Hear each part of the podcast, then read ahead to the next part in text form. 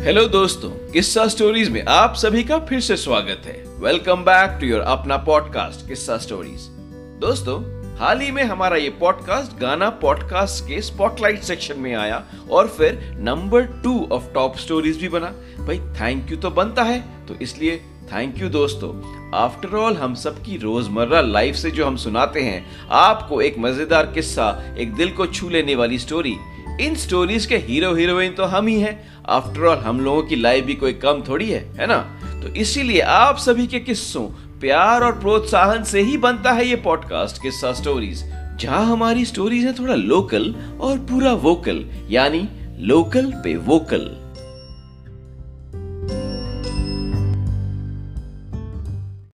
दोस्तों, अभी कुछ दिन पहले ही इंडिया ने न्यूजीलैंड को टेस्ट मैच में हराया, और वो भी क्या स्टाइल से। और उसके पहले इंडिया भी टी ट्वेंटी में आउट हो गई, है ना? और अब ये कैप्टन एक्स कैप्टन और सिलेक्टर का नया झमेला शुरू हो गया है। एक तरफ़ 83 द फ़िल्म आ रही है और दूसरी तरफ़ क्रिकेट टीम में कौन आउट है, कौन इन इस पे झमेले शुरू हो गए हैं। यानी क्रिकेट टीम में भी सास बहू के ड्रामों की फुल एंट्री हो चुकी है। अरे अगर आपको क्रिकेट में जरा भी इंटरेस्ट नहीं है, फिर भी मत जाइए, क्योंकि ये किस्सा क्रिकेट का नहीं, इज़्ज़त का है। आपने भी देखा होगा कि जब कोई टीम या इंसान सब कुछ हार चुका होता है, या जिसे जीतने की कोई उम्मीद नहीं होती, वो आखिरी मैच या दाव हमेशा अपनी इज़्ज़त के लिए ही खेलता है है ना?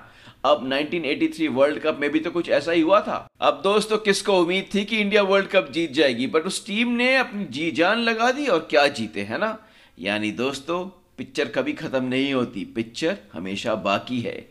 तो सुनिए आज का एक किस्सा, एक सच्चा और मज़ेदार किस्सा। इज़्ज़त का मैच। लेखक और वाचक में आपका दोस्त आपका किस्सा साथी विश्वज्योति घोष।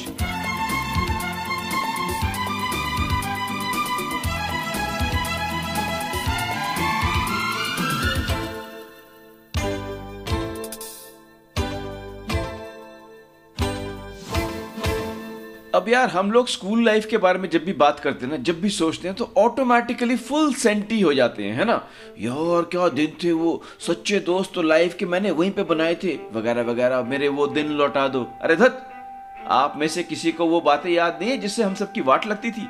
वो खड़ूस टीचर वो शिकायती क्लासमेट ठंड में सुबह सुबह नहाना, ओहो, सोच के भी ठंड लगता है यार। और फिर स्कूल पहुंचो तो किसी पड़ाकू फ्रेंड का याद दिलाना कि आज वो फलाना टेस्ट है जिसके बारे में सब भूल चुके होंगे।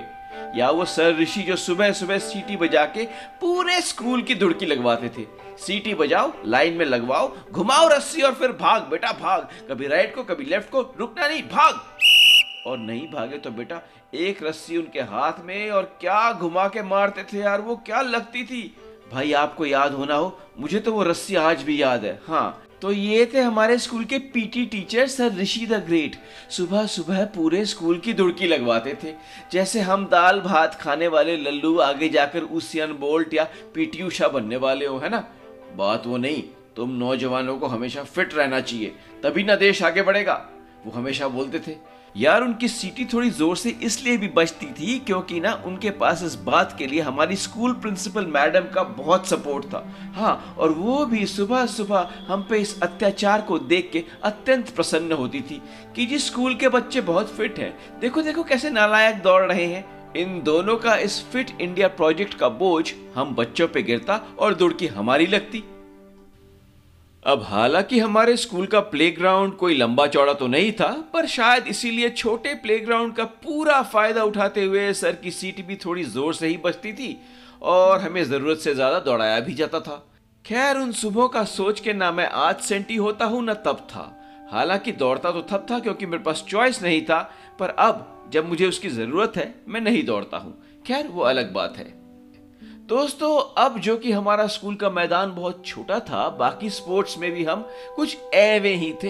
हालाँकि स्कूल के पास यही कुछ 100-200 मीटर दूर एक सार्वजनिक डीडीए पार्क तो था और कभी कभी वहाँ स्कूल की रेसिस तो होती थी, पर फिर भी वो स्कूल का मैदान तो नहीं था ना, एक कम्युनिटी पार्क था। इसलिए जितना हो सके स्कूल के स्पोर्ट्स हमारे छोटे से प्ले में ही खेले जाते थे। हाँ स्कूल का ग्राउंड इतना छोटा था, इतना छोटा था कि ज़ोर से छक्का लगाने में भी ना छह बार सोचना पड़ता था कि कहीं किसी क्लास की खिड़की का शीशा ना टूट जाए और हमें पैसे देने हो। हाँ इसीलिए हमारे स्कूल टीम की बात भी कुछ ऐसी ही थी, जैसे उन दिनों की इंडियन क्रिकेट टीम के बारे में अक्सर बोला जाता था, जी की पेपर में बेस्ट टीम है। हाँ एकदम वैसे ही पेपर टाइगर थे हम लोग, जो बुक क्रिकेट में चैंपियंस रहे हो। बुक क्रिकेट याद है आपको?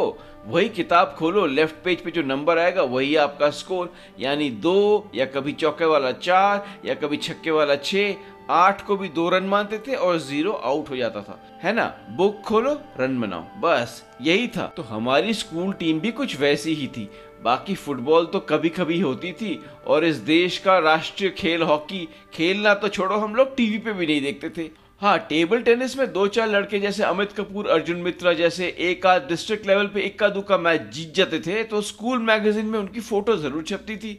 एक बास्केटबॉल कोर्ट था जिसपे गौरव पुत्रन कवलजीत, निरपाल और सनी जैसे लड़के खेलते थे, लेकिन जब Cambridge modern school Barakhamba DPS या कुराची हंसराज वाले आते थे तो अक्सर बहुत डिसिप्लिन से हमें खदेड़ के चले जाते थे। हम्म अब यही था। और हम बच्चों का क्या काम था? भाई, ये मत पूछो। हर बार हम लोग बड़ी उम्मीद से हिप हिप का नारा लगाते थे, ताली बजाते थे और उनकी हौसला अफजाई करते तो थे, लेकिन अक्सर आई रिपीट अक्सर हमें निराश ही होना पड़ता था। इस ऐसे वैसे टीम बॉयज़ को कोई फ़र्क तो पड़ता नहीं था, क्योंकि स्कूल के अंदर तो ये लोग सुपरस्टार्स थे। और सर ऋषि को भी कोई फ़र्क नहीं पड़ता था, क्योंकि सीटी बजाकर फिट इंडिया प्रोग्राम तो चल ही रहा था।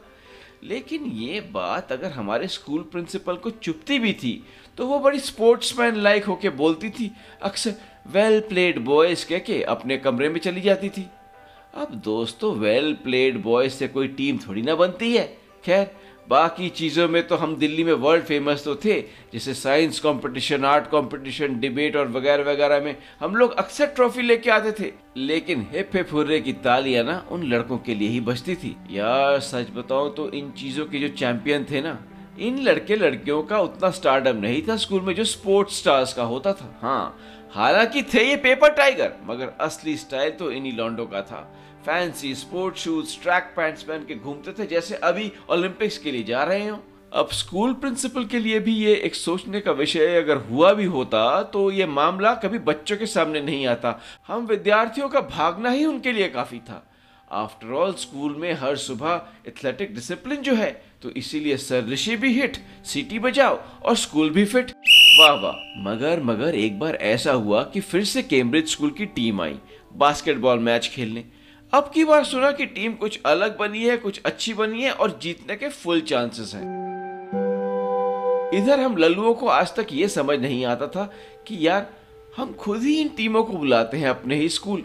अपने आप को जलील करने। और एक बार फिर से दोस्तों, हम बच्चों ने हिपे फुरिया की तालियाँ भी बजाई गला चीख के चीयरिंग भी की। लेकिन हमारी अच्छी टीम के अच्छे दिन नहीं आए।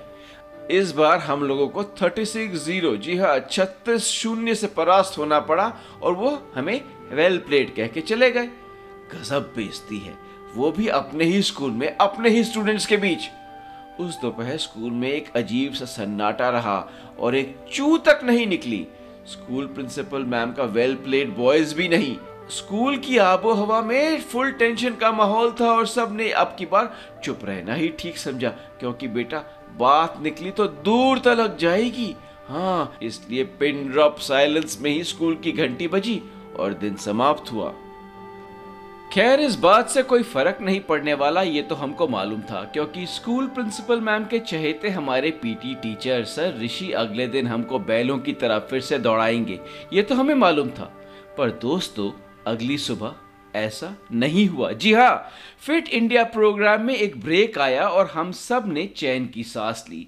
सुबह की असेंबली, दैनिक प्रार्थना, दो चार देशभक्ति के गानों से ही समाप्त हुआ और हम लोग क्लास के लिए चलते बने। लंच ब्रेक तक ये खबर आई कि टीचर लोगों में स्टाफ रूम में टेंशन का माहौल है और ये कि सर ऋषि को प्रिंसिपल मैम ने अपने कमरे में बुलाया है। ओ बेटा, उस दिन के एंड तक स्कूल के सुपरस्टार बॉयज़ में ये खबर फैल चुकी थी कि सर को प्रिंसिपल मैम ने तगड़ी झाड़ लगाई है और अब ये उनकी नौकरी का सवाल है। स्पोर्ट्स टीम का भी भविष्य खतरे में है और फिट इंडिया प्रोग्राम गया तेल लेने। दोस्तों, उस दिन की अगली सुबह भी असेंबली में सिचुएशन थोड़ी तनावपूर्ण तो थी। सर की सीटी भी थोड़ी फीकी बजी और हम बच्चों की भी दुड़की थोड़ी कम ही लगी थी। जब सुबह की असेंबली खत्म हुई, स्कूल के क्रिकेट टीम को स्पोर्ट्स में सर ने अपने कमरे में बुलाया और ये सुन के सब ठंडे हो गए। लगता है इन लोगों को टीम से निकाल देंगे और नए टीम बनाएँगे। अरे यार, इनके सिवाय स्कूल में अच्छे प्लेयर्स है भी कहाँ? अब जो भी हैं, यही हैं। अब स्कूल टीम है, इंडियन टीम नहीं कि इनको निकाला और इनके पीछे लंबी कतार लगी हो। लड़के तो गिने चुने उतने ही थे। ये बात स्कूल टीम वाले भी जानते थे और हर मैच हारने के बावजूद भी चौड़े होकर घूमते थे। फिर भी दोस्तों, टीचर अगर एकदम सीरियस होकर अपने कमरे में बुलाए, टेंशन तो होगी ना? हट्टे कट्टे लड़के कमरे में हैंड्स एट द बैक करके चूहों की तरह खड़े थे और ये सर कहने ही वाले थे कि सर शुरू हो गए। अगर स्कूल टीम में रहना है तो तुम लोगों को सीरियस होना पड़ेगा। तुम्हें टीम में बुक क्रिकेट खेलने के लिए नहीं, असली क्रिकेट खेलने के लिए रखा जाता है, समझे? मेरी नहीं, अपने इज़्ज़त के लिए खेलो, फोकस करो, अपने आप को डिसिप्लिन करो। ऐसे काम नहीं चलेगा। यस सर, लड़के डर के बोले। यस सर तो तुम्हें तब मैं समझाऊँगा जब मेरे सामने रिजल्ट्स होंगे। मुझे तुमसे जीत चाहिए प्रिंसिपल मैम को ट्रॉफी चाहिए तुम्हारे। यस सर, यस मैम नहीं, समझे? अब रेडी हो जाओ। बॉयज़ आज तुम्हारा मैच डीपीएस के लड़कों के साथ है। सर, आज? हाँ आज गेट रेडी अभी थोड़ी देर में निकलेंगे। शाबाश। अब दोस्तों, शहर का जाना माना स्कूल है डीपीएस जो वैसे तो उस जमाने का कोटा फैक्ट्री हुआ करता था, जहाँ पढ़ाकू बच्चे दसवीं के बाद आईआईटी में घुसने के लिए दाखिल होते हैं। हाँ पर उनकी क्रिकेट टीम भी अच्छी थी। हम्म और याद रहे, ये कोई आसान मैच नहीं होने वाला। उनकी टीम एक कामयाब टीम है, और हमारी चुनौती उनसे जीतने में है। हमको, उनकी टीम को, उनके ही स्कूल में हराना है। बोलो, are we ready yes sir are we ready yes sir लड़कों ने ज़ोर से जवाब दिया। Are we ready yes sir लड़कों ने ज़ोर से जवाब दिया और अचानक स्पोर्ट्स रूम में एक नई ऊर्जा की पैदावार हुई। मानो उन बारह लड़कों को ज़िंदगी में पहली बार किसी ने कोई फोकस या कोई लक्ष्य दिया हो और ये बारह लड़के भी ना अपने आप को 83 का कपिल देव या लगान का आमिर खान ही समझ रहे थे। हाँ और दोस्तों, थोड़ी ही देर में स्कूल की वैन टीम इस महा मैच के लिए रवाना भी हुई। वाह वाह, क्या बात है। एक नई जोश, एक नई ऊर्जा, एक नई टीम। हालाँकि इस अचानक मैच के बारे में किसी को कोई खबर तो नहीं थी।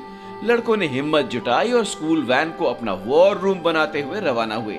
ड्राइवर मोहिंदर के साथ सर सामने बैठे और स्कूल टीम पीछे। दोस्तों, अब स्कूल वैन करीब 100 मीटर भी नहीं चली होगी कि सर जी ने वैन को लेफ़्ट मोड़ी और सड़क से सटी हुई गली में रुकवा दी। वैन में पीछे बैठे कंफ्यूज सुनील गावस्कर, यशपाल शर्मा, मदन लाल और कपिल देव को इसके पहले की कुछ समझ में भी आता कि स्पिन बॉलर पंकज ने पूछ डाला, सर, हमारा मैच तो आर के पुरम में था ना?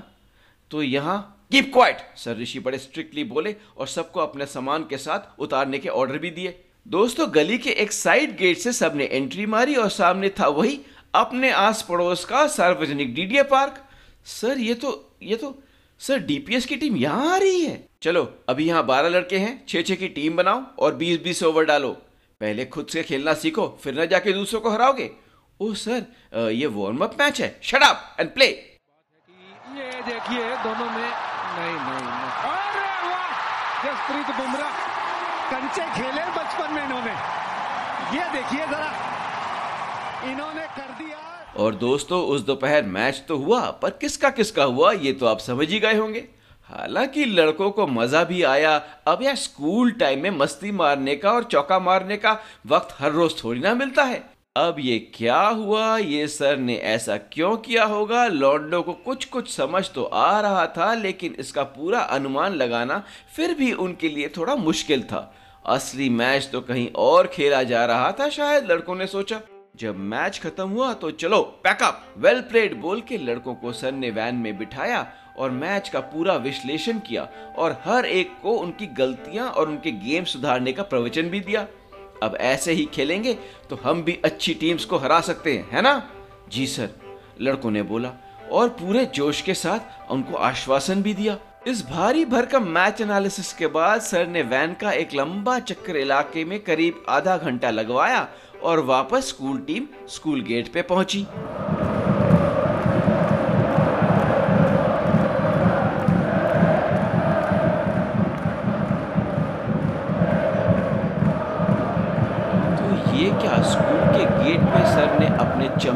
टोली पहले से ही सेट कर रखी थी, एक स्टिपुलेटेड टाइम पे। और घुसते ही हिप हिप हुर्रे की तालियों से टीम का स्वागत हुआ। Hip hip hurray hip hip हम डीपीएस को 55 रन से हरा के आ गए। अरविंद पराशर ने पूरे 50 रन भी बनाए थे और राजीव ढिंगरा ने 12 रन में चार विकेटें भी ली थी। ये बात अरविंद और राजीव को भी तभी मालूम हुआ और वो भी थैंक यू थैंक यू बोलकर चुप रहे। Well done Rishi school principal ma'am बोली और बाकी टीचर्स ने भी तालियाँ बजाई बच्चों के साथ। See with your efforts we can win too well played boys बोल के उन्होंने लड़कों की पीठ थपथपाई। हम्म और ये लड़के भी अब स्कूल के स्टार्स नहीं सुपर स्टार्स बन चुके थे। जी हाँ दोस्तों, ऐसा ही हुआ। सब कुछ होने के बाद जब लड़के स्पोर्ट्स रूम में सामान रखने गए तो सर ऋषि की स्माइल देख के सब हैरान भी हुए और थोड़े डरे भी हुए थे। जब किसी से और रहा नहीं गया तो राजीव ढिंगरा ने थोड़ी हिम्मत जुटाई और पूछा सर सर, ये बात अगर आई मीन असली बात अगर स्कूल में निकल गई तो? सर, ऋषि अब स्पोर्ट्स टीचर से खतरों के खिलाड़ी बन चुके थे। आराम से टेबल पे बैठे और बोले, देखो लड़को, ये बात मेरे से लीक होने से रही, ना ये ड्राइवर भैया से। अब तुम लोग अपना अपना देख लो। बेइज्जती मेरी हुई तो मेरा क्या? मैं तो स्कूल छोड़ दूँगा और कोई नई स्कूल में चला जाऊँगा। लेकिन तुम लोग, तुम लोगों को तो अभी स्कूल में रहना है ना? आज जितनी इज़्ज़त कमाई है सारी की सारी एक मिनट में समझ रहे हो ना? यस, सर, लड़के बोले। तब लड़कों की तरफ़ घूरते हुए एकदम शाहरुख खान के चकदे स्टाइल में सीधी आवाज़ में सर जी बोले, ये मत भूलना, ये क्रिकेट मैच नहीं, तुम्हारी इज़्ज़त का मैच है, समझे?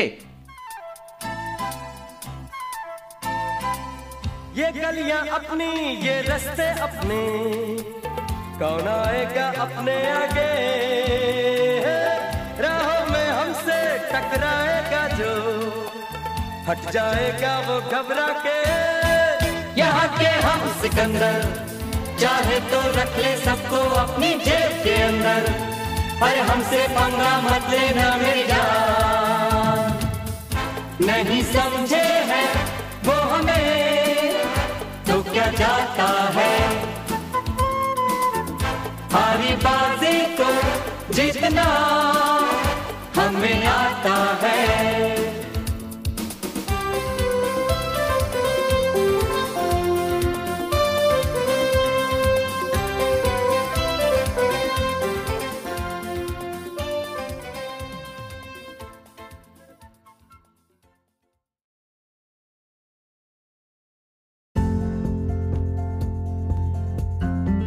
दोस्तों, ऐसे ही सच्चे, मज़ेदार और ओरिजिनल किस्सों से ही बनता है हमारा ये पॉडकास्ट किस्सा स्टोरीज अगर आपको हमारे किस्से पसंद आ रहे हैं, या अगर आप अपना कोई किस्सा हमारे साथ शेयर करना चाहते हैं तो हमें Kissa stories at Gmail dot com पे मेल ज़रूर करें। हमें अच्छा लगेगा।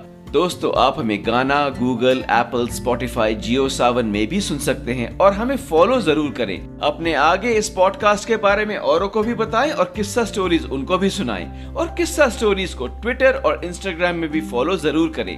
हमें आपका सहयोग चाहिए। हम जल्द ही मिलेंगे एक नए किस्से के साथ।